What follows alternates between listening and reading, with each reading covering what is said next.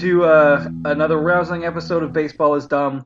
Uh, I am your host, Mr. Ian Baker, and with me, as usual, Um, hi, Hey. I'm hi, I'm Johnny. It's Johnny Boy coming to record. Baseball is dumb. Just make that up on the spot. I did, yes. Wow, I couldn't tell. Um, yeah, I'm uh, I'm actually uh, you know, trying to get my uh, SoundCloud off uh, off the ground. Are you? Are you really? No, I should probably put this show on SoundCloud. That might help. I don't Maybe. know. I don't know. All right. Um. so welcome to the show. This is a show about the the dumbest stories of America's pastime, and we're here to share them with you. Thank you for joining us. But first, uh, we have a little bit of sad baseball news. This will be old news by the time you're listening to this, but the day we're recording this, baseball great, legend of the game, one of the greatest to ever do it, Mr. Hank Aaron, passed away the age of 86. While we could talk for hours and hours and hours about him, I'm going to uh, I'm going to give you some of the rundown of his monstrous stats and about why he's like one of the greatest to ever ever play the game. Hammerin' Hank. Hammerin' Hank. He is a member of the 3000 Hit Club. There are only 32 players in the history of baseball who have gotten in. And he- yeah, he has 3,771 hits, which is good for third all time. Thirty-seven hundred. 3,700 hits. Mental. He hit 755 home runs, which is second all time. He broke Babe Ruth's home run record, which was then later broken by Barry Bonds. Mhm. Uh, we all know. We all know about that. yes, we do. His career batting statistics: uh, batting average of 305, slugging percentage was 555, and an OPS of 928. That's like. That's not just one season. That's overall. Yeah, all of his. I think he played like 26 seasons. hmm He played 26 seasons. He was voted as an All Star 25 times. uh, I think in his rookie season he finished like fourth in Rookie of the Year voting. that's still pretty nuts. That, like, that's great. Yeah. That's great. Um, in 1957, he won both the World Series and the league MVP with the Atlanta Braves. Crazy. And uh, his career wins above replacement 143.1, which So- is seventh all time. that's so for you guys who don't know who, who what wins above replacement is wins above replacement is basically how valuable a player is to a team based on like they take a lot of stuff into account but it's how many wins uh, a team or how many game how many more games a team would win with this player compared to just like an average joe Yeah. schmo you know like a AAA guy. like- yeah like a AAA standard player So he won almost an entire season's worth of games i was just about to by himself. I was just about to make that point. It's like if you put Hank Aaron on the diamond by himself, he would win an entire season. Yeah. Uh, I mean, that's crazy. That's nuts. yeah, just absolute insanity. One of the greatest to ever do it. So, Mr. Hank Aaron, rest in peace. Uh, we will miss you. And not only was he just a phenomenal player, just a great dude, and did a lot to integrate the game of baseball because he came up in the you know mid 1950s. hmm So just, I mean, truly legendary dude. Yeah. Like really, really showing that it doesn't matter like what race you are. Mhm. That you can be phenomenal at baseball. You can be the best baseball player, one of the best baseball players of all time. Crazy. I forget the full context of the clip, but there is a clip where he hits a home run. I, I forget if he like broke the record or set like a personal record, but he hits a home run, and as he's running around the bases, like fans are coming out of the stands just to come and congratulate him, and uh, the announcer. He's like, "Oh, this is such a beautiful moment, not only for baseball but for America, because here in Atlanta, a bunch of white people are getting out of the crowd to congratulate a black man." Yeah, that's that's crazy. Which I, I forget. I don't know what year this was, but obviously for the time that was pretty. That was monumental. Yeah, basically. 50s and 60s. That's you know that's the heart of it, right? Yeah. I mean, what a what a career. What a life. Yeah. Rest Uh, rest in peace, Hank. Rest in peace, Mr. Hank Aaron. Um, okay, but today's episode is um well before before we get into today's episode, you might remember from our first episode a quote from Mr. Freeze where he said, um, in life you can do a hundred good things and one bad thing, but you will only be remembered for the bad thing. That's kind of the theme for today's episode. Oh no. Okay. um, yeah, it's this is. when you when you bring up Mr. Freeze, I mean, this guy isn't at. He's not remembered for the poor reasons that Mr. Freeze is maybe unfairly remembered for, but it is unfortunate and it is unfair, and we are going to talk about it. Today we're talking about Carl Frederick Rudolph Merkle, aka Fred Merkle. Fred Merkle. Uh, he was a first baseman for New York who had a nearly 20 year career in the majors. Um, Which which New York? uh, the Giants. Okay, so this is Yeah. this is some old time. he has old time stuff. Um, so this Fred Merkle is not to be confused with Fred Merkel, three-time AMA Superbike champion and back-to-back Superbike world champion, who had eight wins and 24 podiums in 117 starts, along with seven fastest lap awards. I none of those Yeah. words like made sense to me. we all know who this guy is. He's in the AMA Motorcycle Hall of Fame and the Motorsports Hall of Fame of America. But this not it's it's not that Fred Merkel. Okay. This is baseball Fred Merkle. Okay, it's not that guy. No. I, I definitely know who that guy Uh, is. yeah, that's on Motor Motorsports are dumb. That's our, our sister podcast. Stay tuned for Motorsports are Dumb, where Um, we talk about motorsports even though we have no idea what they are. Yeah. I also wrote down that uh, Motorsports Fred Merkel had four starts in the pole position. I looked that up and I don't remember what it means. well, maybe someone out there does and can tell us. Um, okay, but back to baseball, Fred. Uh, Fred was born on December 20th, 1888, in Waterford, Wisconsin. Because, like, he's German. Of course, he was born in he's, Wisconsin. he's from Wisconsin. but he actually grew up in Toledo, Ohio. Uh, in Toledo, he was a star pitcher on his high school baseball team, as well as a star halfback on the football team. As a 17 year old, Fred pitched for a lot of semi pro teams around Toledo and tried out for a minor league team in the Ohio Pennsylvania League. Uh, in 1906, Fred signed with Tecumseh in the Southwestern Michigan League, where he was shifted to first base. During the 1907 season with Tecumseh, Fred held a 271 batting average and led the league in home runs. Can you guess how many he hit? Led the league in home runs. led the league in home runs. Mm. Mind you, this is dead ball era. 15. Six. Six. Six. Clobbering the ball out Man, here. he smashed that Um, thing six times. so, his performance caught the attention of the New York Giants, who are now the San Francisco Giants. right. Uh, and they purchased his contract for $2,500, which is about 69000 today. Nice. Nice. Um, it was a really great time to join the Giants. The Giants were a really great team, uh, early 1900s, mostly because they were managed by a man by the name of John McGraw, who I think we mentioned a little bit last episode. I think I remember. John McGraw was a player turned manager for the Giants. He is considered to be the best player to become a great manager. As a player, he held a career batting average of 334, a wins above replacement of 45.7, and over a thousand runs scored. As a manager, he led his team to 2,784 wins, which still stands still stands as second all-time managerial wins. I, for some reason, I like had a like brain fart, and I thought you were gonna say he led them to 2,000 World Series victories. It's like, man, baseball's older than I thought it was. They've won more more World Series than baseball's even had. That's how great of a manager he is. uh, yeah, so he was tremendous. He led the Giants to 10 National League pennants and 3 World Series titles.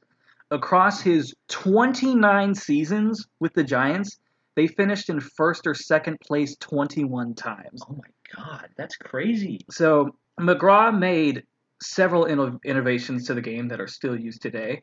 Like McGraw is kind of considered the dead ball era manager, Mhm. and we keep talking about dead ball, live ball uh, on the show. We haven't really gotten into it, so I'm going to dissect that a little bit now. So the dead ball era was between 1900 and 1920. It was called the dead ball era because they used the same ball for the entire game, which we've talked about. But the game was played a lot differently than it is now. Power hitting really wasn't in vogue, mostly because they use a because they used the same ball the whole game. Hitters just couldn't see the ball as Mhm. well, and so it was a very low scoring time for the sport. It was a lot of like, you know, one to two score lines, maybe two to three. Right. It was a very tactical game. It was a lot about you know getting a base hit or and like getting a sack bunt, stealing a base. Mm. And John McGraw had a really great mind for this kind of thing. He was one of the first pitchers to uh, use pinch hitters and pinch runners. Okay. Um, he was also one of the first managers to use a relief pitcher to come in and save a game Okay. at the end. Yeah, that's like pretty big, pretty big thing. Yeah, so he had a really great mind for the tactics of the game, and you know we still use these things today. And he was he kind of pioneered the use of all that.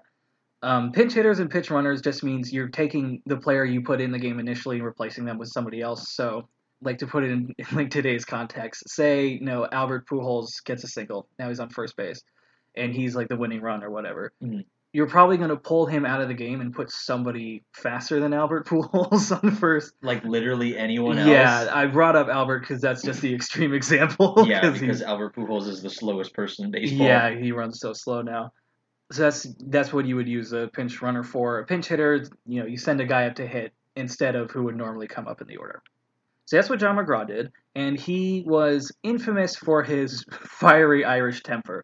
McGraw frequently got into fights with umpires, earning himself 121 ejections throughout his career. Oh he once got ejected from a game, but kept screaming at the umpire and arguing for so long that the umpire just said, fuck this, ended the game, and made the Giants forfeit. Holy shit. That's next level. I couldn't find what he was so angry about, but I kind of don't care. That's just a great story. That's that's a really good story. I like. I want to know what he was arguing about now. so he actually held the record for most managerial ejections until 2007 when it was broken by Atlanta's Bobby Cox. that that figures. It would be him. Um, he was equally as vicious with his own players. John would issue fines for things as simple as being friendly to an opposing player and did not allow smiling in the dugout. oh my. uh, his dictatorial managing style and his height of five foot seven earned him the nickname Little Napoleon.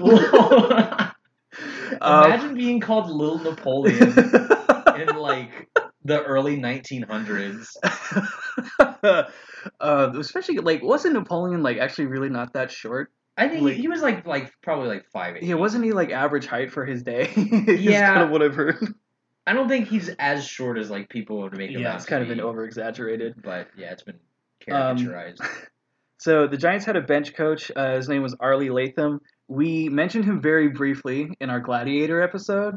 If you remember the story of when that hour-long fight broke out between uh, Yeah. with the Cleveland Spiders, Arlie Latham was the guy who got into the fight initially. he did it. He and then the it. Cleveland Spiders chased him around the outfield with bats. so he's he's with the Giants now as a coach, and he once said of McGraw, "quote McGraw eats gunpowder every morning for breakfast and washes it down with warm blood." Wow. so Wait, hold on. Hold on. You gotta like lot. you gotta you gotta say that again. okay, so John McGraw eats gunpowder every morning for breakfast For breakfast. and washes it down with warm blood. Not just blood, warm, warm blood. Not room temperature, not chilled, warm. Which means it's probably fresh Fre- yep, that's what I was thinking from too. whatever he just killed With his gunpowder. with his gunpowder mouth. What if he puts gunpowder in his mouth, grabs like, you know, the animal, like a chicken that he wants to eat that morning, and just chomps on it, and the gunpowder explodes, and then he can just consume the whole animal. He's made of iron. yeah. He's made of iron. Gunpowder does nothing to him, but it does to everybody else. Yeah. so the all-time leader for managerial wins is Connie Mack with over 3,700. hmm But he once said, "quote There has only been one manager, and his name is John McGraw." He's just like nobody else Yeah. matters. It's me. Mind you, Connie has about over a thousand wins, a thousand more wins than John does, but he's still like, no, John's the It- greatest. It is like doesn't matter. So uh, this is who Fred Merkle plays for now. Okay, let's Um, go. Fred made his major league debut on September 21st, 1907, at the age of 18. He was the youngest player in the National League. Fred played in 15 games for the Giants, usually as a pinch hitter, and he batted 255. yeah, which, I know small sample size, but that's solid. I mean, once every four at bats, perfect. You're doing your job. Yeah. Um, the Giants finished fourth in the pennant race that year. Uh, the Chicago Cubs won the pennant with a record of 107 to 45 for a win for a win percentage of 690, which was also the best record in baseball. They were 17 games ahead of the Pirates, who were in second place. You're you're blowing everyone out of the water. Yeah, uh, the Cubs would win the World Series that year against the Detroit Tigers, sweeping them in four games. Uh, but before we get into the 1900 season, we got to talk about some 1900s context. Okay. Uh, so the National League pennant race was really brutal during this time. Uh, the Cubs, Giants, and Pirates were constantly battling each other for it.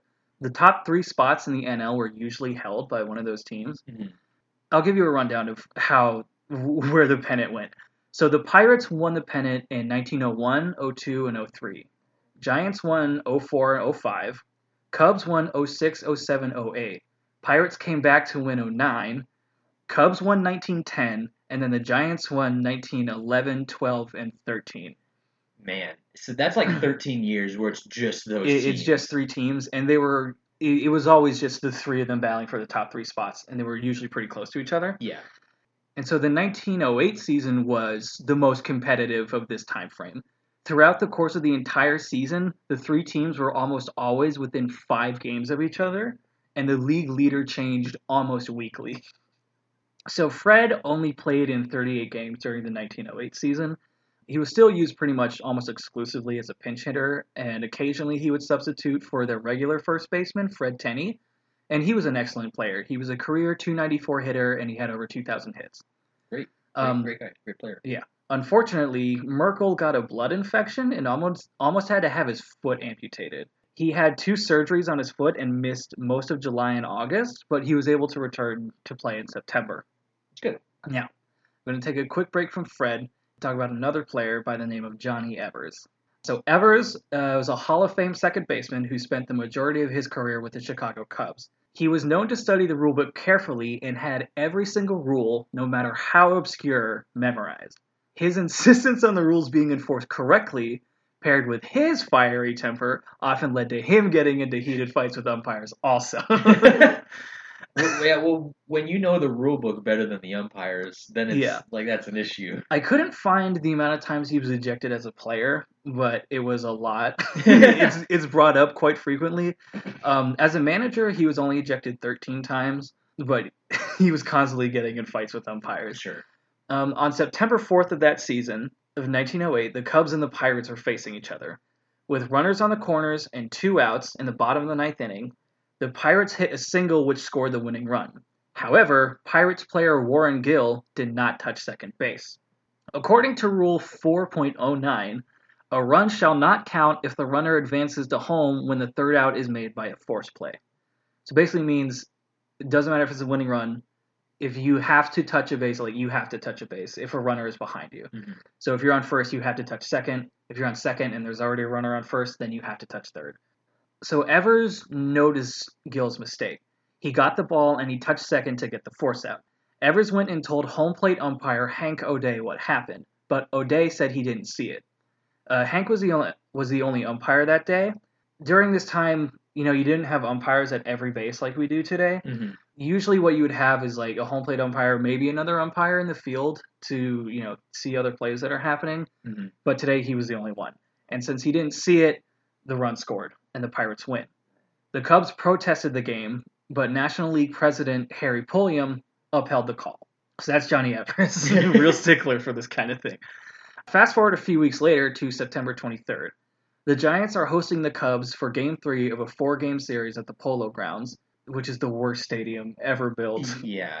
Oh my god. So people, um, if you don't know what the Polo Grounds is, it's exactly what it sounds like. Mm-hmm. Uh, it was an old like polo field, like horse polo, that they made into a baseball field. Yeah, it was like one of the first stadiums they tried to make like multi-purpose. Like they would play some soccer matches on it. I think a little bit of football too. Mhm. But it was built for polo, so the dimensions are insanely stupid for baseball games anyway. Yeah. Like the distance from home plate to deep center field was like almost 500 feet. Yeah, I know it's crazy. but to right or left field, it was like 300 something. Yeah, It was it was a really bad stadium. I But- think it was like, wasn't it like less than 200 feet from home plate down the foul line? I think so. that's that's it's yeah, so stupid. because the dimensions were so bonkers. it's like a rectangle. Yeah, um, I think it was often called the bathtub too, just Yeah. from how it just from how it looked. It's a terrible stadium, but this is where the Giants play. It's their home field. So the Cubs and the Giants had played a doubleheader the previous day, with the Cubs winning both games, and they're still in a dead heat for the NL pennant. Like it could it could be any of the three teams. Um, the Giants and the Cubs came into this game tied for first place in the National League, and the Pirates were only one game back. Oh man. So this is this is a really a high stakes series, very high stakes game too. And mind you, there's no like postseason during this time. So like if you don't win the pennant, you don't move on. Mhm. The World Series was the entire postseason, so you had to win the pennant if you wanted to play in the postseason. Right. There's no divisions. It's Yeah. just here's the leagues. Yeah, Go nuts. yeah. Here's the two best teams. So that morning, Fred Tenney woke up uh, with some really bad back pain. So McGraw let him rest, and he gave Fred Merkle the start. At just 19 years old and still the youngest player in the league, Fred got his first major league start in this game. Jeez. there was a ton of hype for this game in the newspapers. The crowd that day was estimated at around 20,000 people, which for the day was a lot. Yeah, yeah, yeah. a ton of people. So the Cubs starting pitcher that day was Jack Pfiester, uh, who had 12 wins and a 2.0 ERA that season. The Giants sent Hall of Famer Christy Mathewson to the mound, who would finish the season with 37 wins and he had an ERA of 1.43. 37. 37 wins. This dude was like the star pitcher of his day. He's a monster. We're gonna talk more about him Okay, as the episode right. goes on. But yeah, keep Christy Mathewson in the back of your mind. So as you can imagine, this game was a pitcher's duel even for the dead ball era. Mhm. Mathewson surrendered just a solo home run to Joe Tinker in the top of the fourth. But the Giants responded with an RBI single from Mike Donlin that scored Buck Herzog in the bottom of the fifth. These are all like great baseball names, by Yeah, the way. especially you know early 20th century dude yeah, like names. old timey baseball names. We're gonna get some more here in a second. So a one-to-one tie held into the bottom of the ninth inning. Cy Seymour led off the inning with the ground out. Great name. Great name. Art Devlin followed up with a single. With one on and one out, get ready for this name. Moose McCormick stepped up to the plate. Moose McCormick. These sound like these sound like fake names. These aren't real names. oh, for for one episode, I should just take out all the names and replace them with fake names. I just see like. I will realize. honestly not know. Yeah. You know that picture that I sent you of all of the like. There Oh, the Japanese. Yeah, there- uh, there was or- a baseball game in the '90s where where like uh, a Japanese game developer, I don't remember who it was, they had to make up like fake American names to put in their baseball game, and that's what these remind me of. Like, there's a guy named Mike Truck Mike that Truck, they made up, and I Sleeve it, McDykel, Sleeve McDykel, Bobson Dugnut. Like, if you told me these guys were played in like 1910, I would like, believe yeah, you. sure. So, fun fact about Moose McCormick: he was one of the first players to be used as a Finch hitter. I'm gonna do that again. Sorry.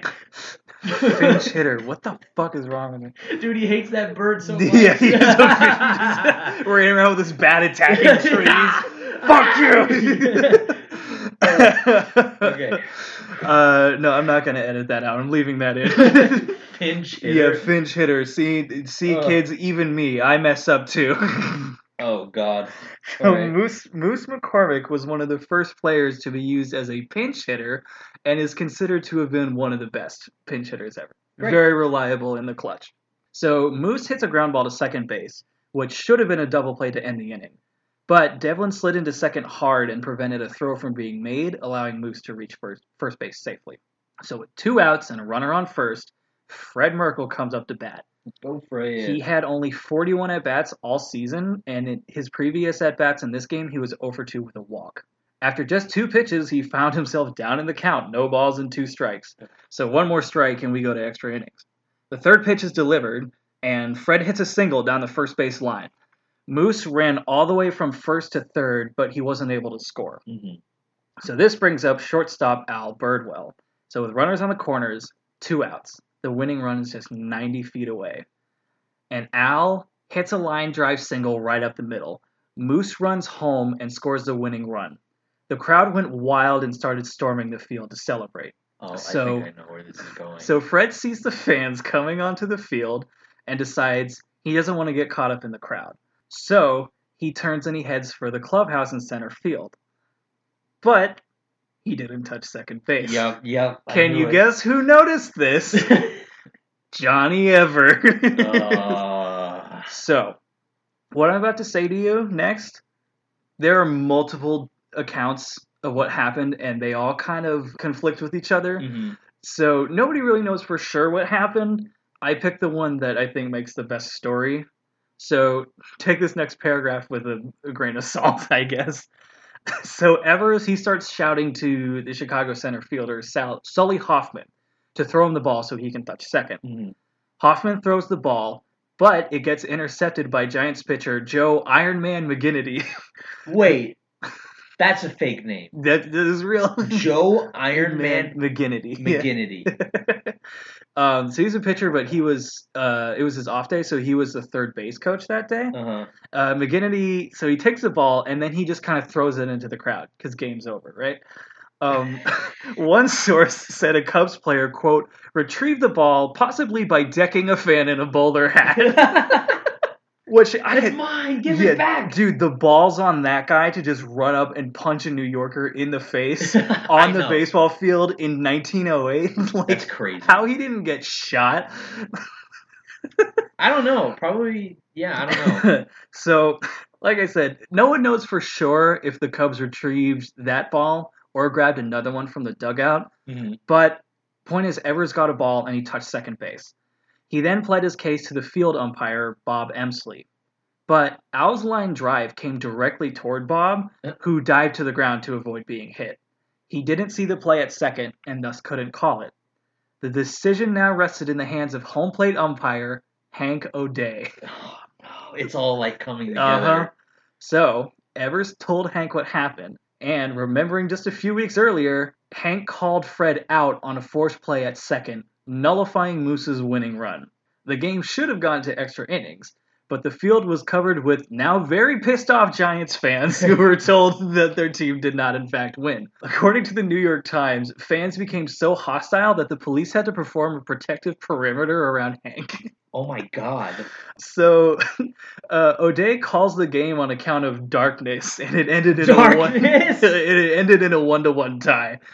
So, it was common for games to be called on on, on account of darkness at this time because there wasn't really stadium lighting. Yeah, yeah, yeah. However, I don't know if I really buy that this time. I think it was just I don't. there's a ton it. of pissed off people on the field, and no one's gonna be safe, so they just they called the game. Yeah. so the oh. game ends in a tie. Naturally, the Giants protest this, this decision, but once again, O'Day's call is upheld by Harry Pulliam. The ruling is game's a tie, and if the teams end up tied at the end of the season, they would play a tiebreaker game. Right. That was the final decision. Future Hall of Fame umpire. Did you know there's a Hall of Fame for umpires? I didn't know that. I didn't now, either Now I do. until I researched this story. So the, this umpire's name, his name is Bill Klem. He called this quote. You're gonna call him Bill Clinton. Bill Clinton. He's, Yeah. he's an umpire. He's he's like K L E M. Klem. Klem. Yeah. Bill Clinton. Um, he called this ruling, quote, the rottenest decision in the history of baseball. Rottenest. I, I love the ni- early 1900s. Me They're like, oh, the rottenest decision ever.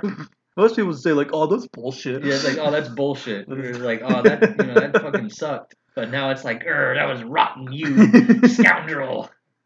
So, the following day, the New York Times wrote about the game, blaming the outcome on, quote, the censorable stupidity on the part of player Merkle. Fred was given the nickname Bonehead, and the incident was dubbed Merkle's Boner. No. Um, yep, it's called Merkle's Boner. no, you can't do that. They, they did. Ah. so, I mean, Fred just becomes a scapegoat, which is super unfair because even though this is his second season, he's still basically a rookie. He hasn't even played 100 games yet, Yeah, I I more blame Johnny. basically. this was a very highly divisive, really controversial call Mhm. in the day. But John McGraw and all the Giants players stepped up and defended Merkle. Um, the Giants even defeated Chicago the next day, giving themselves a one game lead over the Cubs. Now, especially in this time, like just kind of jogging off the field when the game was over, like that was just kind of commonplace, and a ton of players would jog off without without touching second or whichever base they were supposed to touch. Sure. So like this is just a technicality, Yeah. and a lot of people were pissed off for basically the same reason people get pissed off today about it's not necessarily the rule, but the inconsistency of it being enforced. Yeah. Really. Yeah. Yeah. Uh, now, because of some wonky scheduling and some rainouts during the season, the teams had different schedules for the remaining two weeks. New York had 16 games left to play, while Chicago only had 10. The Giants won 11 of their last 16 to finish with a record of 98 and 55. Chicago won 8 of their last 10. Their eighth win came on the last game of the season, and who was it against? The Pittsburgh Pirates who themselves were still in the playoff hunt. The Cubs beat the Pirates 5 to 2, leaving Pittsburgh with a record of 98 and 56. So they were half a game back and they were then eliminated from the pennant race. Ah. But this left Chicago with a record of 98 and 55. the tiebreaker game was set for October 8th. Ah. So, like I said, there weren't playoffs in these days. Of so course. basically, they just have to play a one game playoff, and whoever wins this game is going to go to the World Series, and they're going to be facing the Tigers. You may not know this answer. What if three teams tie? Like, can that happen? I know it didn't happen. Like, are you saying like if the Cubs, Giants, and and Pirates Pirates, all tied? Yeah. I don't know. I, I didn't know if you did, but I figured I'd ask. yeah, I don't know what happens if all three of them would tie. Just merge all three of them together into a super team. The the Gi the Giants. the giant, the giant Cub Pirates. The giant. That's good. I like that. yeah, so this game, huge rematch. Rematch for the ages, basically. The Chicago Tribune wrote a preview of the game saying, quote, if the Cubs don't win the pennant, tragedy, despair, insanity, suicide, coroner's inquest, and a new chapter in baseball history. Oh. They basically just like everybody's gonna kill themselves. yeah, going to be so sad. What the? Well, with the amount of gambling going on with baseball now, like, I'm sure a few bookies maybe busted a few kneecaps over this. Yeah. Ugh. I'd probably kill myself too. Um, uh, so, this game takes place in New York, and an estimated 40,000 people showed up to the Polo Grounds to watch the game, Cow. which was a record at the time. Yeah. I Uh, can imagine. Both teams sent out the same starting pitchers as as Merkle's boner. Jack Pfiester didn't make it very far into the game, though. In the bottom of the first inning, Pfiester hit the leadoff hitter Fred Tenney. He then walked Buck Herzog, but managed to pick him off at first shortly thereafter. Roger Bresnahan made the second out, then Mike Donlin came up and hit a two-out RBI double, scoring Tenney. Pfiester then walked the following batter, Cy Seymour, and was lifted from the game. He was replaced by Mordecai Three Finger Brown. so, uh, this nickname is uh, pretty straightforward. He had three fingers. yes. So his nickname Three Finger came from a uh, farm machinery accident that severed um, his index finger on his right hand and badly damaged his middle finger. Okay. And he was a right-handed pitcher. So, But- so he's got like half a middle finger Yeah. and like his Mhm. ring and pinky and yeah, That's and then the thumb. Uh, there are pictures of this on the internet. It's gnarly. sounds if you want to see it. yeah, sure. Um, So yeah, he has this horrible injury on his right hand, and he's a right-handed pitcher. But his injury allowed him to grip the ball in a really unique way. Mhm. Um, he had a nasty curveball and a highly deceptive fastball changeup combo. So he he was really hard to hit because his pitches were so tricky, and Right. like he's in the Hall of Fame. Like he's one of the one of the best pitchers, and all because the farm equipment chopped off part of his hand. Hey, that's crazy. That's like Um, that's actually that's actually pretty cool. yeah, It's just like it's like, hey, your hand is messed up, but you can still pitch. Yeah. he figured it out to make it like yeah. it's like, hey, now I'm like one of the best pitchers. Yeah, because he had such a literally only he could throw the way he could. yeah, throw. right. So he comes into the game. In the third inning, the top of the third, the Cubs hit a triple, a single, and two doubles to score four runs. Ooh, Yeah. doozy. um, the Giants tried to rally in the seventh, but could only score once before the third out was made. The four-two scoreline held until the end of the game. The Cubs took their third straight pennant for their third straight World Series appearance and a rematch with the Tigers. And the Tigers did better than 1908 series. They weren't swept. Um, this time they only lost in five games. Instead of four, great. uh, but little did the Cubs know they would not win another World Series for 108 years that was the last World Uh-huh. Series they won. before 2016. Oh that was the last time they won. What? I- All because Fred didn't touch second. Whoa! and Johnny noticed it. You you like every episode you always come up with these like punchlines. Mhm. The- It's That's just there's so much shit that's connected. And imagine if if Cleveland had won in 2016, uh huh. the Cubs would still be in this drought. Yeah, because the Cubs haven't made it to a World Series since 2016. Yeah, that was their last one. Yeah, it was 108 years between the 2016 and then this World Series win, man. right? Thanks, Fred. so, following the loss, of course, Merkle became a scapegoat. And once again, McGraw stepped up to defend his player, saying that there are several other games the team could have won that year, which would have put them ahead. His efforts would prove futile, though, as this game and the nickname Bonehead would haunt Merkle for basically the rest of his career. that stinks. One bad thing. One bad thing. Uh, so Fred's 1909 season was a really tough one for him. Many Giants fans still hated him, and to make matters worse, he was only batting 191 on the season, and he didn't hit a single home run all year. During one game in New York, at home in New York, Fred was getting booed by the crowd. There's a story that says Fred went up to McGraw and said, quote, Listen to them hoot. You're making a mistake to keep me here. They don't want me.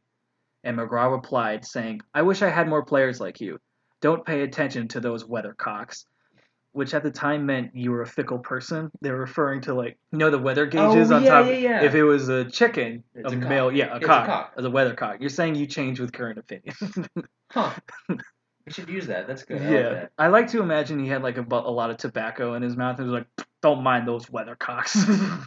It's it's nice that even though McGraw was like an asshole and like kind of insane, Yeah. he's like standing up for his team. yeah, he was uh, maybe tough but fair isn't the most accurate thing. I don't know but... if you would say fair. He was tough, but but he was honest.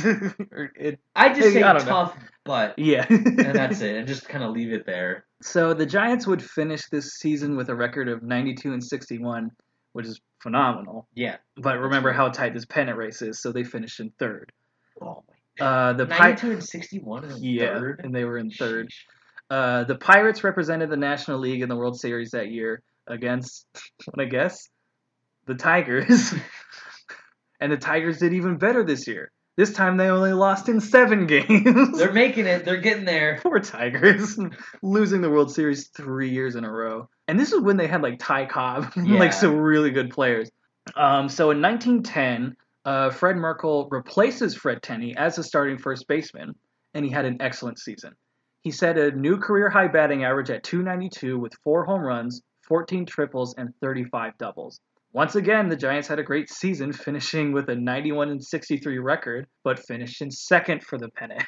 Uh, the Cubs returned to the World Series to face the Philadelphia Athletics, who are now the Oakland Athletics. Mhm. But as I've already stated, the Cubs lost. Yeah. they lost in five games.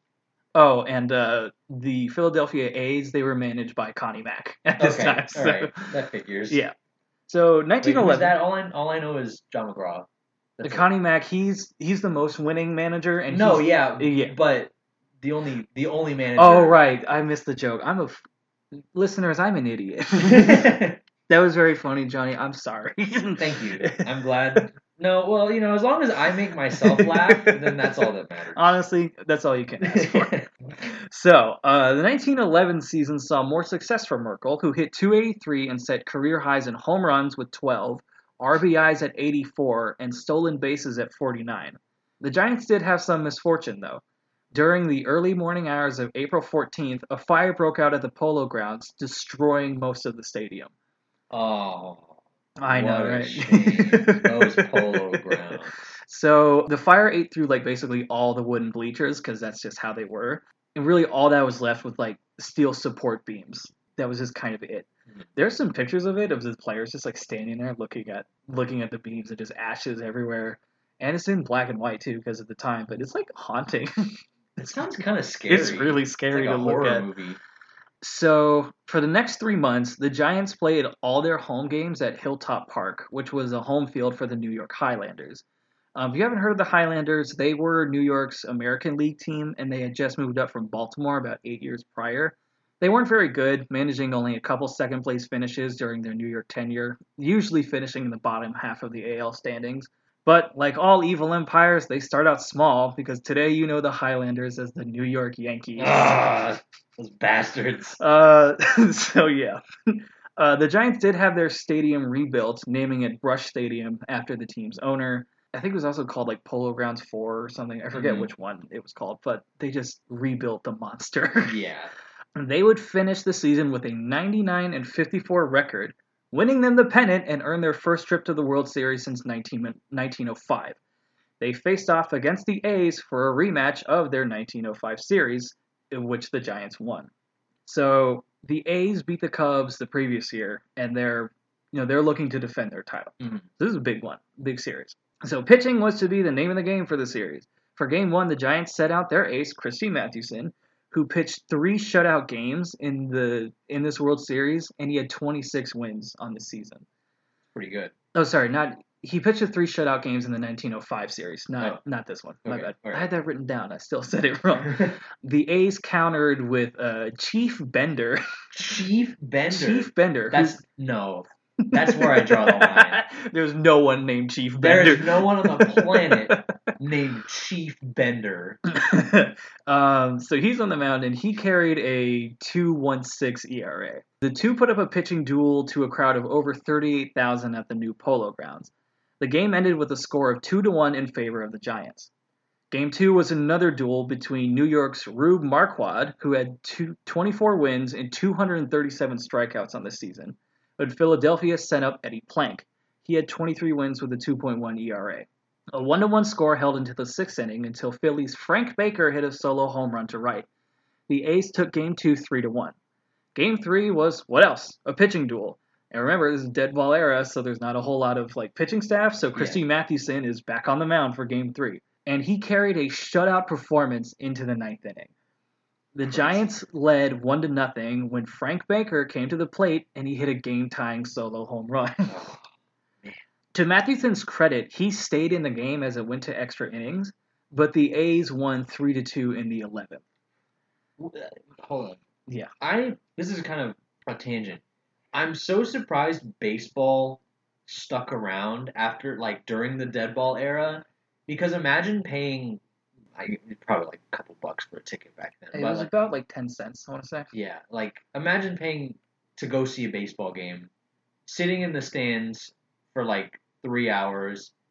It's tied 0-0 in the ninth, and this Yeah. happens a lot. Well, I guess because it was much slower in those times too. Like that was probably really exciting to watch, and because baseball wanted to be like the gentleman's game, you know. Yeah, It was true. it's supposed to be like a very cerebral, very tactical, like like, oh, like what are they gonna do? Where are they gonna move these guys? Like, what are they gonna try and? yeah, it was like half athletic ability, half like mind games, basically. Okay. could- that's kind of how it was.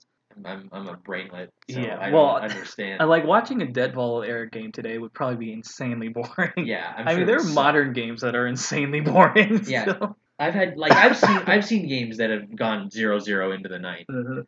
Like what was it? Like Justin Verlander threw a no hitter two seasons ago. Yeah. and that was 0-0 into the ninth. Yeah. and it was like this game sucks. Or um, there was a game the Dodgers had against the Pirates a few years ago, and Rich Hill pitched a perfect game through nine innings, but it was a 0-0 tie. So it goes to the tenth, and in the tenth he gave up a solo home run, which lost them the game. So he pitched a perfect game. It doesn't even get. You suck, LA.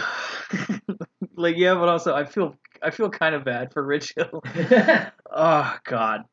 Yeah, so that's so Philadelphia goes up two to one, and due to some bad weather, it would be a week before Game Four could be played. Now that everybody's fully rested, Mathewson took the mound again against Chief Bender. the third time in what four games? Yep, it would be the highest scoring game so far, with six runs being scored.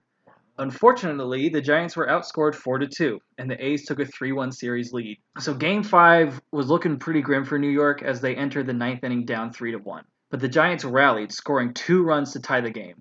They would go on to win the game 4 to 3 in the 10th inning thanks to a walk-off RBI single from Fred Merkle. There you go, Fred. He made sure to touch first. uh, the A's decided they wanted Game Six to be the last one, and they annihilated the Giants 13 to two to earn their second consecutive World Series title. Good for the A's, Yeah. but also that's a like nightmare. That's yeah, awful. especially for dead ball time. Yeah, like, oof. thirteen runs. like the Giants were a great team, but the Philadelphia A's were one of the first dynasties of baseball. They were the team to beat. Yeah. So they took that tough loss. But hey, don't count out the Giants and don't count out Fred. Because last year his batting average was 283, but this year, 1912, he's hitting 309. He's getting is a- better. Wait, his bat's not corked, is it? I don't think so. Okay. All right. It's not 357. Okay, fair enough.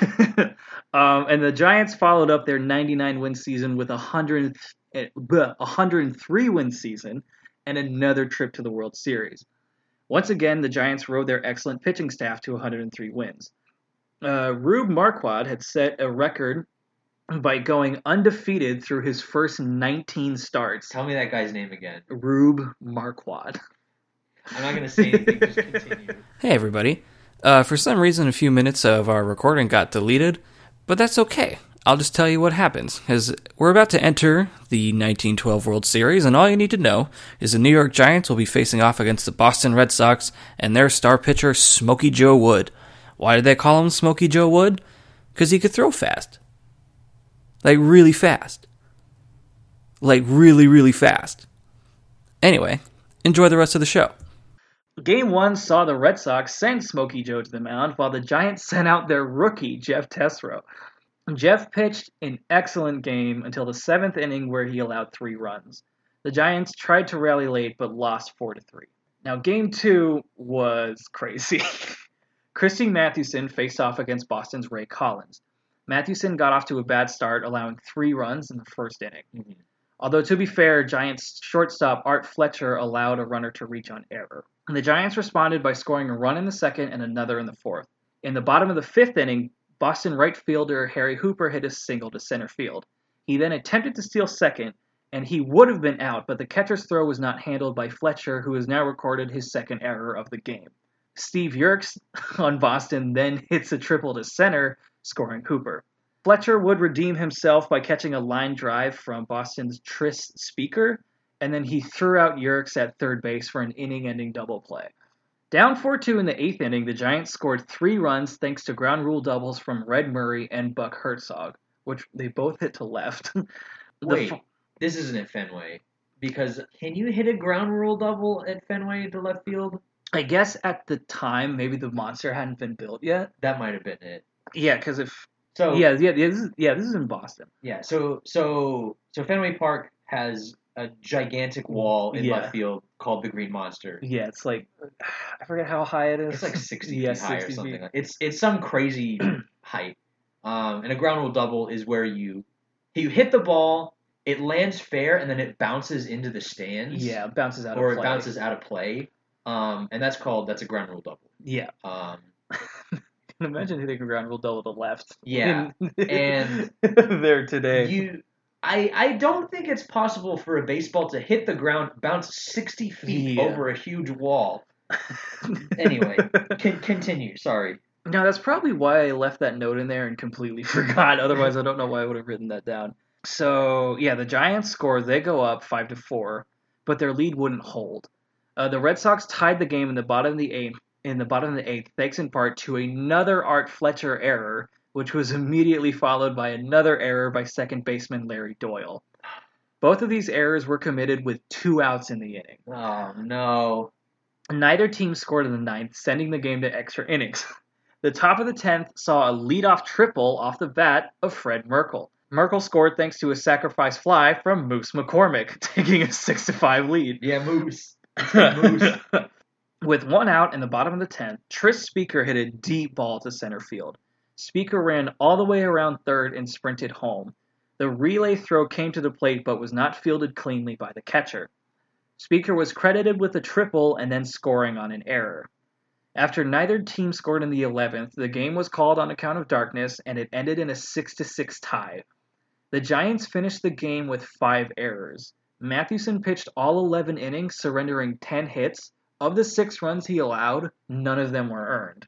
They're just all on errors. Yeah. Man, so the difference between earned runs and unearned runs is if guys, if runners are reaching by error, or if uh, if a fielder makes an error while there's two outs, that extends the inning, and then those runners score, those are unearned runs. As opposed to you know, if you're just giving up hits and home runs and guys are scoring naturally, then that's an earned run. But if it's not your fault because of the fielders, then those are unearned runs. also, imagine that a World Series game ending in a tie. That's yeah, that stinks. Uh, so game three was started by Rube Marquard, and he delivered. He pitched a shutout game into the ninth where he gave up an RBI double to Larry Gardner. But the Giants' defense held despite Merkle committing an error with two outs to put the tying run aboard, and they won the game two to one to even the series at one game each. game three, one to one, and one tie. This World Series Yeah. sucks. uh, game four saw a rematch of the game one starters, Smokey Joe and Jeff Tesreau. Uh, once again, Joe emerged the victorious pitcher. Jeff pitched a respectable game, but he had a few rookie moments, such as allowing a run to score on a wild pitch. Boston won three to one. So now they're up two games to one game to one tie. Uh, game five had another rookie versus ace matchup with Matthew with Mathewson facing off against Boston's Hugh Bedient. Mathewson ran into trouble in the third inning after he gave up a leadoff triple, which was followed by another triple. With a runner on third, Mathewson induced a ground ball to second base, which was not fielded cleanly and rolled into right field, allowing a second run to score, though they did get out of the inning without allowing another run. In the top of the seventh, Fred led off the inning with a double to center field. He later advanced to third on a sac fly to center. Moose McCormick came to the plate and with one out hit a ground ball to third base. But it was Boston's turn to have sloppy defense, as the third baseman couldn't field it. Merkle scored and Moose arrived safely at first. The Giants couldn't score again, and the game ended in Boston's favor, two to one. The, it seems like like the Moose Merkle combo is like the one two. Yeah, that's the that's who you won the That's lineup back want. to back. You want Moose and Merkle. Going into Game Six, the Giants are down three games to one, and one tie. And but one time. facing elimination inspired our boys. Rube was the starter, and he got through the top of the first inning scoreless. The Giants looked to set the tone in the bottom of the first. Fred took the plate with two outs and runners on the corners.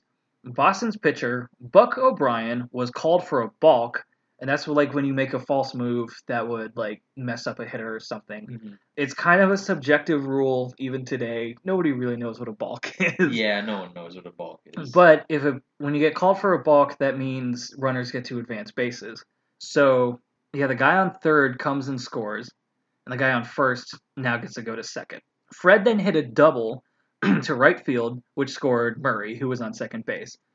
Buck Herzog followed up that double by hitting his own double that scored Fred. Another Chief comes up. His name's Chief Meyers.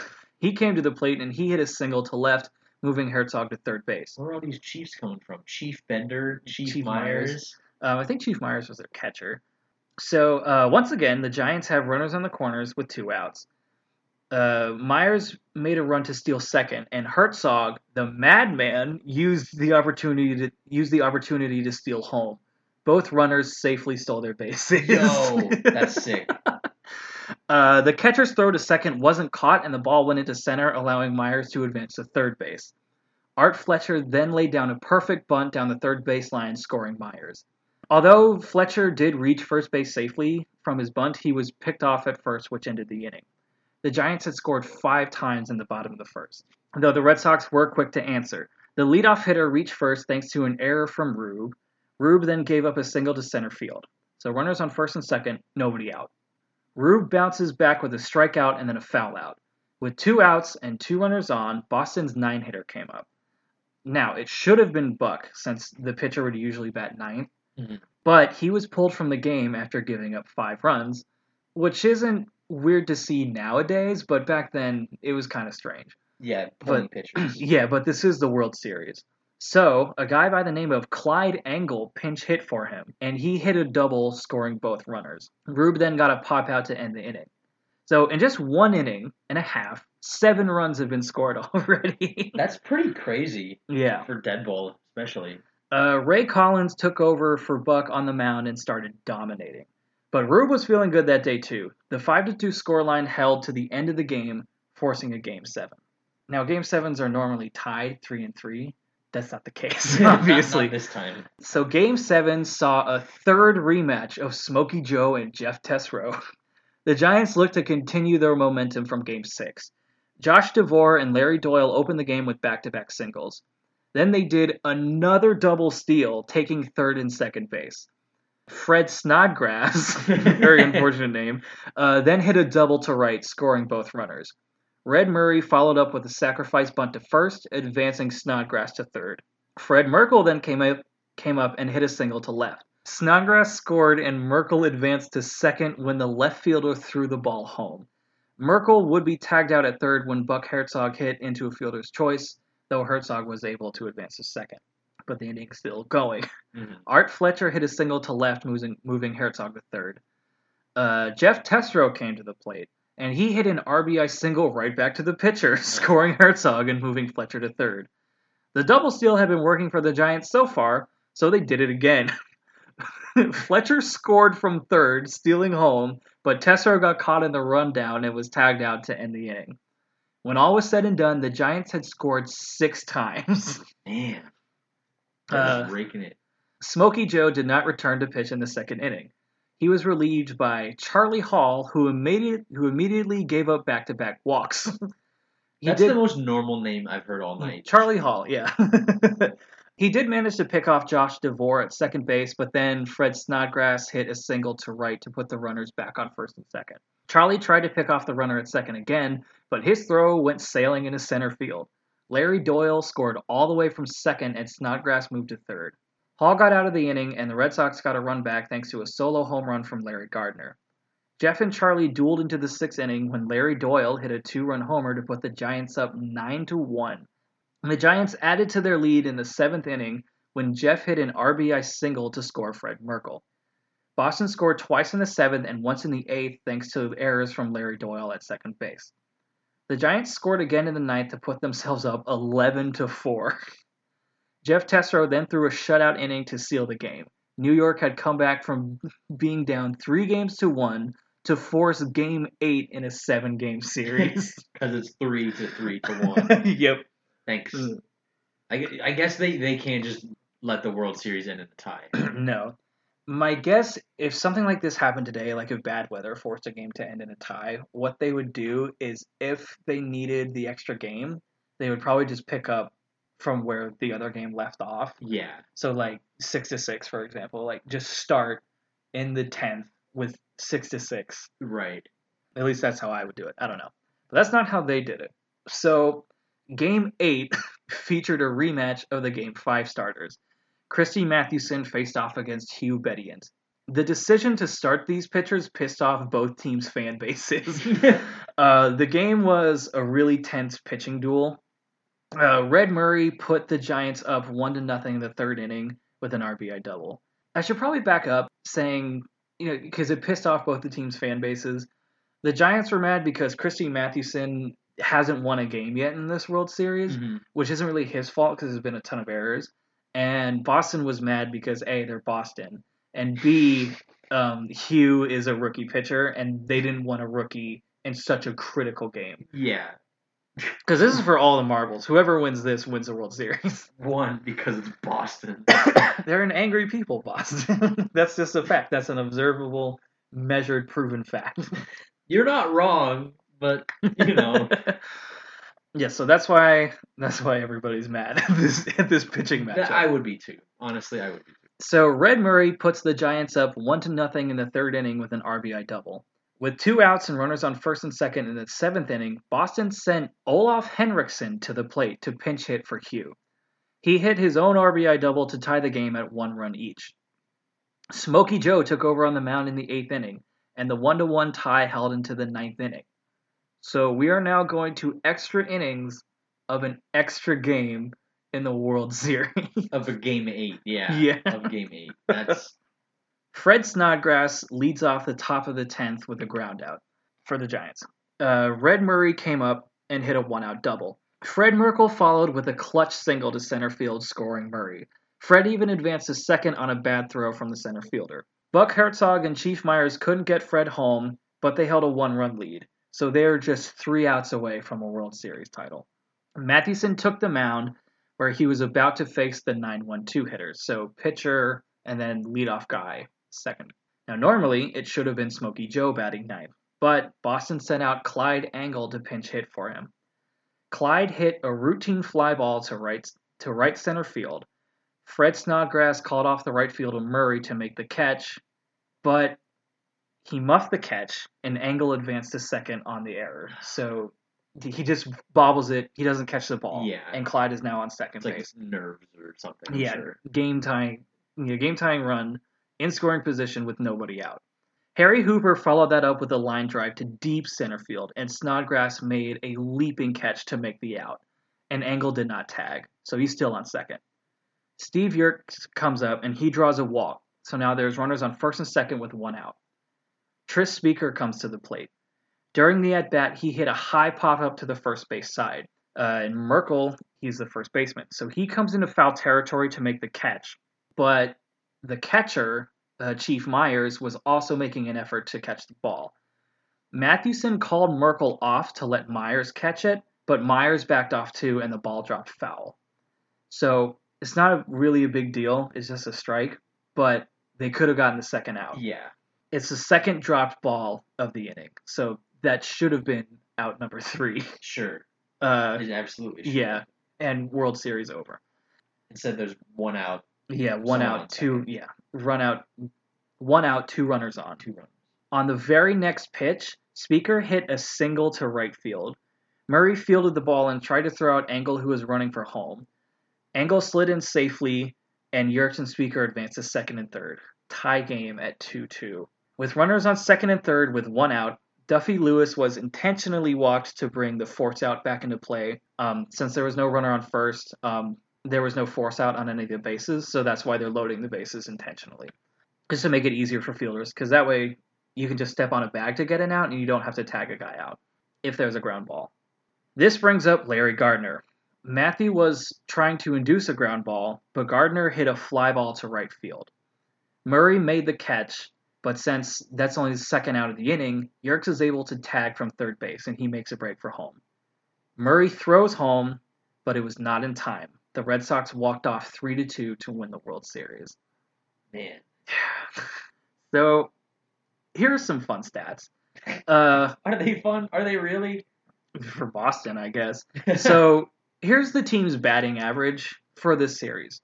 New York's batting average was 270. Boston's was 220. New York scored 31 runs. Boston scored 25. New York's ERA was 1.71. Boston's ERA was 2.55.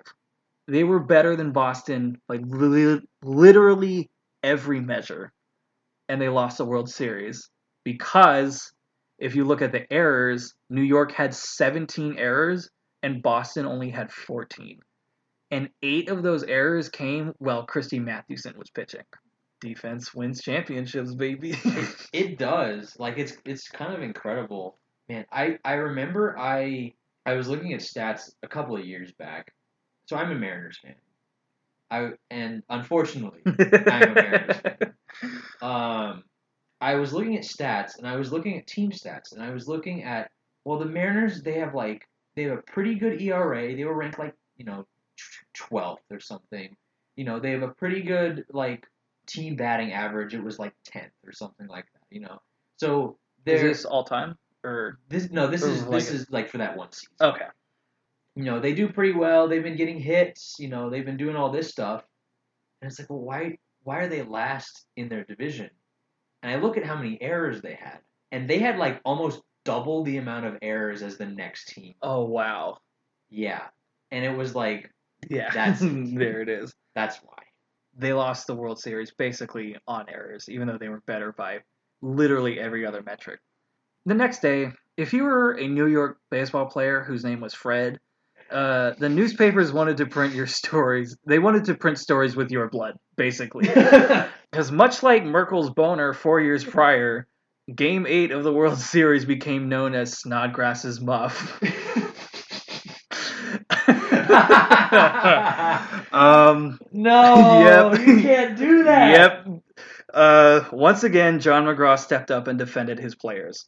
Uh, McGraw even wrote about this game in his memoir, saying, quote, People always ask me what I did to Snodgrass after he dropped that fly ball. I'll tell you what I did. I raised his salary a thousand dollars, which today is about twenty-seven thousand dollars. That's like that's a manager that believes in his team, Yeah, which I think is really admirable. But also Snodgrass is muff. yeah. Snodgrass took most of the heat for losing the World Series, but reporters were sure to point out Merkle's dropped foul ball, with one headline reading, "quote Bonehead Merkel does it again." Can't get away from it. So, baseball historians kind of consider the 1912 World Series to be one of the greatest, most exciting World Series ever played. I believe it. Shit, just how back and forth, and just the the tragic heartbreak and all the you know All costly errors and clutch plays. everything went wrong for the Giants. is yeah, it's like it was such a perfect storm. Like so much had to go right for it to end the way it did. Yeah. Yeah, so they took a really tough loss there, but heartbreak didn't phase them. They came back in 1913 to win 101 games, their third consecutive pennant, and their third consecutive trip to the World Series. And once again, they would be facing the Philadelphia A's. Philly took game one, New York took game two, and then Philly won the next three, winning the series in five games. Fred continued to be a reliable player for the Giants until he was traded to the Brooklyn Robins in 1916. The Robins were a National League team that lasted from 1914 to 1931, and they went to the World Series in 1916. Fred even played in three games, but they lost to the Red Sox in five. Merkle started 1917 with the Robins, but was sold to the Cubs after their first baseman broke his leg. so when Fred joined the team who had given him his nickname, well, not directly, but you know how he got it, uh, Johnny Evers was no longer on the team. In 1918, Fred found himself playing in the World Series for the fifth time, but he's with the Cubs. so they lost to the Red Sox in six games. Yep. Wasn't 1918 the last time the Red Sox won a World Series until like 2003? Oh, you might be right. I think because the Curse of the Bambino started in, I thought it was like 1918 or 1919. It might, it might have been one of those. Yeah. Oh, I didn't look that up. Man, you might be right. We've had two Um, curses in this yeah. story. well, the Curse of the Billy Goat for Chicago that didn't come until 1945. Okay. Um, but yeah, they had already been in a drought for a while by the time that came around.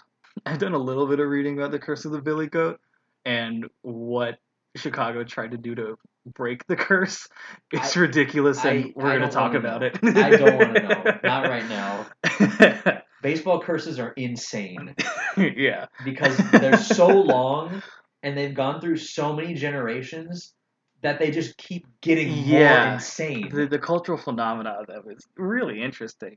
Um, so Merkle played with the Cubs until 1920. He was not offered a contract with anyone in 1921, and he started for playing for Rochester in the International League, which was basically like minor league play. Mhm. So you have a 12-year major league veteran who is now playing. This was kind of referred to as like Double A baseball. Yeah. Uh, Um, that stinks, man. Yeah, but also like he annihilated every pitcher at the plate. In his four years playing with Rochester, his lowest batting average was 340. He's like, oh, here comes Fred. Yeah. um, in 1924, he batted 351, which caught the attention of the New York Yankees. They made an offer for his contract to have him as a backup first baseman. Rochester agreed to send Merkle to the Yankees, but they wanted a player in return. And the player they asked for was Lou Gehrig. Oh no! They asked for Lou Gehrig. Naturally, the Yankees said, fuck that. We're not giving you Lou Yeah. Gehrig. Instead, they gave Rochester $6,000, which, which is about $91,000 today. which, like, yeah. Yeah, I wouldn't give up Lou Gehrig. Are You kidding me? That really speaks to how valuable Rochester saw Fred Merkle because he just he was always getting hits basically. Yeah. Um, Fred only played in eight games with the Yankees across his two seasons with the team. In 1926, the Yankees went to the World Series. Now, when you go to the World Series with the Yankees, especially when you have players on your roster like Lou Gehrig and Babe Ruth, you're probably going to win. Um, They didn't. they lost to the Cardinals in seven games. Sheesh. So Fred has gone to the World Series like six times, I think. I should have written it down. but yeah, he's been like six or seven times and he's never won. Um, he might be cursed. yeah, the curse of Fred. The curse of Fred. the curse of the boner or whatever. Boner's curse. Fred was released by the Yankees in 1927, and he had a short-lived managing position for Rochester. In 1929, he moved to Daytona Beach and managed the local minor league team. As the story goes, when one of Fred's players referred to him as a bonehead, he simply walked off the diamond and just left baseball behind him. He just didn't come back. Uh, he always shunned reporters as they only wanted to ask him about that fateful base running mistake. The only time he returned to the diamond was in 1950 when he attended an old timers game with the Giants, where he received a standing ovation from the fans. Uh, six years later, Fred passed away in Daytona Beach. His body was interred at Bellevue Cedar Hill Memory Gardens.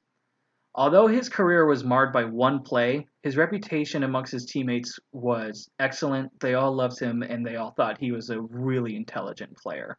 His career stats include a wins above replacement of 19.8, a career batting average of 273 with over 1,500 hits, and 272 stolen bases.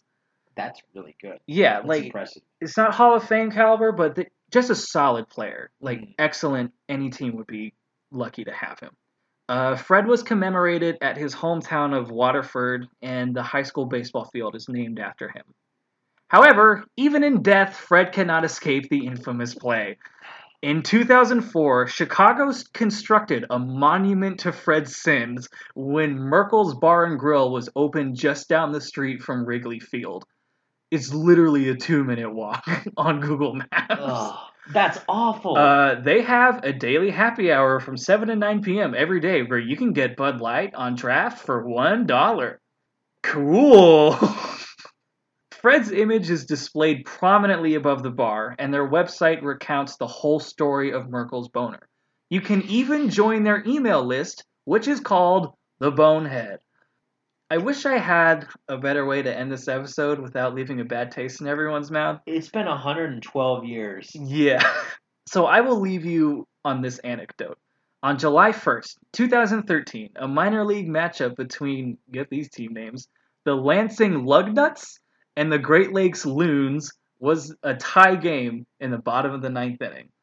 The Lugnuts had runners on the corners with two outs. Can you see where this is going? I can see where this is going. and hit what appeared to be a walk-off base hit. The runner from first base celebrated with his teammates without touching second base. The run was nullified, the game went to extra innings, and the Lugnuts lost. Time is a flat circle. Baseball is dumb. So, Johnny, what did you learn? How do you feel? I'm gonna be honest. yeah? I was feeling pretty good until you told me about Merkle's Bar and Grill. Yep. I was like, oh, this is like a good story. Everyone loves everyone loves Fred.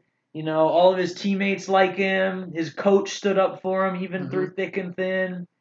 And then Chicago, hmm they had to go and do that. Who they already ruined his life basically, and now they immortalized literally down the street from the ball field.